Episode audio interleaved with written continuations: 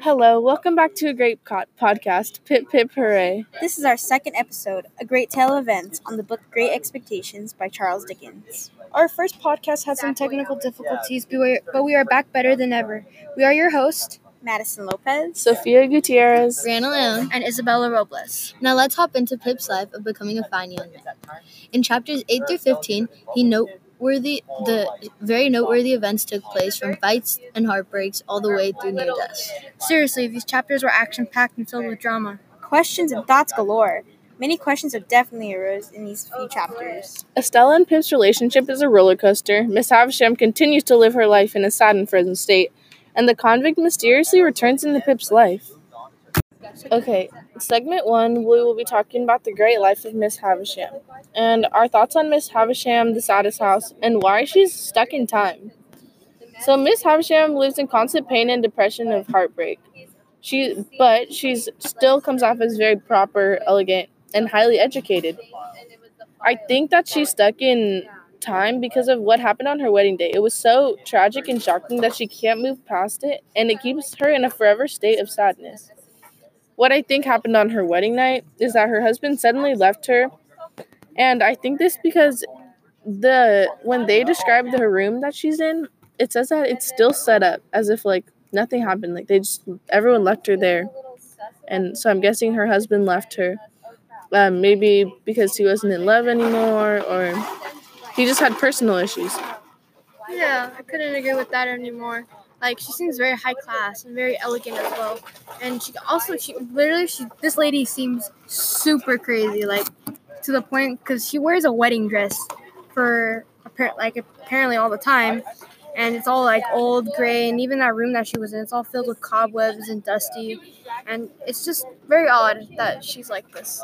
Yeah, honestly, it seems like she may have some sort of mental illness that, like, left her stuck on a trauma that happened in her past. And like Sophia said, she probably got, like, left at her marriage. And the wedding room where, like, the wedding reception dinner was supposed to be held, the cake is still in the center, probably molded and covered in cobwebs. It says it's covered in cobwebs. Like, how does it, like, even, like, last that long? Yeah, it's just molded and disgusting, and, like, she doesn't think anything of it. She just makes Pip walk around the room like, this is my wedding day. This is my life. It's 8:40, and the same day that it's been for not hundreds, because obviously she's not 100 years old, but like for a bunch of decades, and it just seems very, very odd. And I think that just goes to show you like how serious it is, like how serious her mental illness is that she can't even move on by like taking her wedding cake that's at least 10 years old out, 20 years old maybe, out of her room. Yeah, honestly, and she's still in the dress too.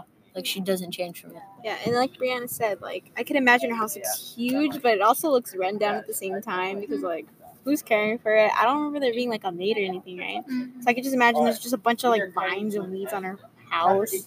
But, yeah, I just feel like she was getting ready for her wedding one day, and then something maybe happened to her husband.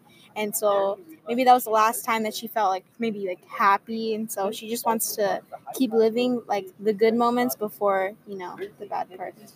Yeah, and like Madison said, like, her house is probably so run down because by the looks of it, no one takes care of it. They said that the brewery, I think it was like run down, and it looked like it hadn't been used for years. And that house is probably just disgusting at this point because nobody takes care of it. This is segment 2, and it is about Estella and Pip. This segment is about the way Estella and Pip's relationship has worked. And honestly, Estella is a very fine young lady, but she's very rude to Pip, and rather treats him poorly occasionally. But then there's the other time where, like, when Pip got into the fight, he won, and then she's like, oh, you can give me a kiss on the cheek. But then after that, she just, like, let him on for that day, and then just, like, was very rude to him from then on. Yeah, poor Pip, man. I mean, especially how the way she treated him, like that one time that she made him cry because she was making fun of how his hands were coarse and had thick boots. Like, oh, I'm super high class and you're common. Like, people shouldn't judge you for what you have and what you don't have. Yeah. I mean, honestly, Estella's so mean to Pip, and it makes my heart just hurt because you can genuinely tell that, you know, he cares for her, but she doesn't have enough decency to actually treat him back correctly. And the only time, like you guys said, that she let him show affection was after the fight with the young gentleman, and then she let him kiss her on the cheek, and then She just treats him, like, overall very coldly, and I don't understand why, like, Pip won't take the hint that this girl doesn't like you, but I believe that, like, when Estella returns, maybe she'll have a change of heart. I'm hoping. Yeah, and Miss Havisham also, like, when she introduces Estella to Pip, she kind of says, like, oh, like, I want you to break his heart. Like, I don't really understand why. That's, like, one of the biggest questions I have, like, why she doesn't want Pip to be happy with Estella.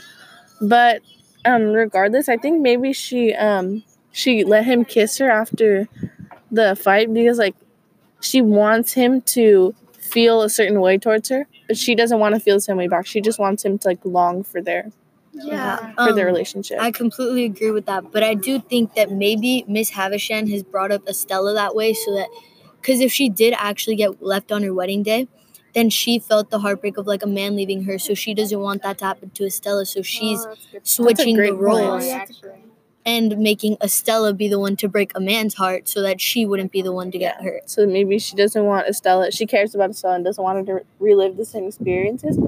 But I don't think she understands that maybe not all guys are like that, and I think Pip would treat Estella really good if he had the chance. Yeah, he's been brought up very nice. Like, Joe is an amazing guy, and he's only ever taught him to do, like, nice things.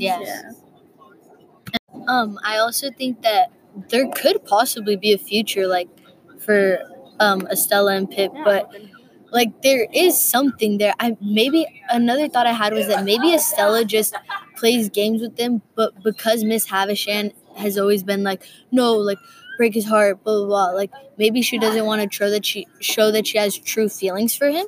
Yeah, and then also Estella has been gone and Pip hasn't gone to visit Miss Havisham since she has been gone. And so maybe Estella hasn't realized, like, how much Pip has matured and grown up. So maybe when she comes back home, she'll see, like, oh, wow, he's actually very gentleman-like now. And it's time to get feelings. It's time to get feelings. Catch feelings. You're still really young, too. So, you know, you're never the same throughout your whole life, especially when you're, like, younger like that. Like, you're not the same person for all those years. And I feel like Pip just going to become, like, he's going to refine when he's, like, become a refiner when he's older. Yeah. So, that's, I feel like, a good future for them. This segment is on the return of the convict. The segment is about the convict mysteriously appearing at the Jolly Bargeman. I think this is one of the oddest encounters I've ever read it in a book, because there wasn't even no confirmation that it was specifically the convict. Like, shouldn't the convict be in jail after he was found by the police, after they went to go search for him? And it was weird, too, because he was just kind of staring at Pip while he was stirring his drink with, like, a file. I mean, first of all, is that even sanitary? And second of all, does, like, he just want to, like, make sure Pip knows that it's, like, him or something? And I think maybe he returned back to the scene of his escape because I feel like he plays somewhat of an important role in Pip's life, and I feel like he's, like, more than just a convict in the story. Yeah, I just thought, like he went to jail after the confrontation with the police or the law enforcement. Like, why isn't he in jail? Like, is he the convict or is he not the convict? And why was he showing all these obvious signs, like scratching his leg and stirring the drink with a file while staring at Pip? Like, why would you do that? And it makes me think of questions like, why? Like, genuinely, why did he come back? Did he escape from jail again? Like, how did he get out? And then why would he come to the same town where he got arrested not once, but twice? And it just makes me think, like, is he trying to check up on Pip? Like, does he know, like, further information about Pip that we don't know? That, like, maybe, or is maybe he one of the people that wants, like, great things for Pip? Which is probably leads back to, like, why he didn't tell the police about, like, that Pip was the one that stole, like, from the house. Yeah, I completely agree with that. This man keeps coming. If it is the convict, there is a reason he keeps coming into the story. So I do think he'll play a greater role in Pip's life in the future. And it's just so odd, like Isabella said, that this man literally is showing all the signs of stirring his drink with a file and rubbing his ankle that, like, a shackle would have been on it, and, like, just staring at him and, like, having darting eyes. Pip said that his eyes looked like it was a gun aiming at him. Like, why would he make it so obvious, these signs of, like, I'm a convict, I'm the man that you turned into the police? Yeah. If I do say so myself, our discussion was bomb, and that's on period. Chapters 8 through 15 are pretty crazy. That makes my life look sane. Yeah, well, at least you're not going crazy like Miss Havisham is. Poor lady. I feel bad for her. Like we mentioned earlier, she probably needs to get some help and try to regain her life back again. Yeah, and let's see how Estella turns out after Miss Havisham sent her abroad. Hopefully she treats Pip better the next time we read about her. We can only wish the best for Pip, though, especially after the convict appears back into Pip's life. I'm still wondering, why would he even come back? True. Overall, these chapters were very interesting and gave a little spice into the beginning of the story. Well, that is all for today. Thank you for listening to a great podcast, Pip Pip Hooray. It was a great discussion, and hopefully you guys enjoyed listening. Tune in for the next episode for some more discussions of chapters for the next chapters. Hope your day is going well. And if not, well, there's plenty of day left after all. Ending in 3, 2, 1. Pip Pip Hooray!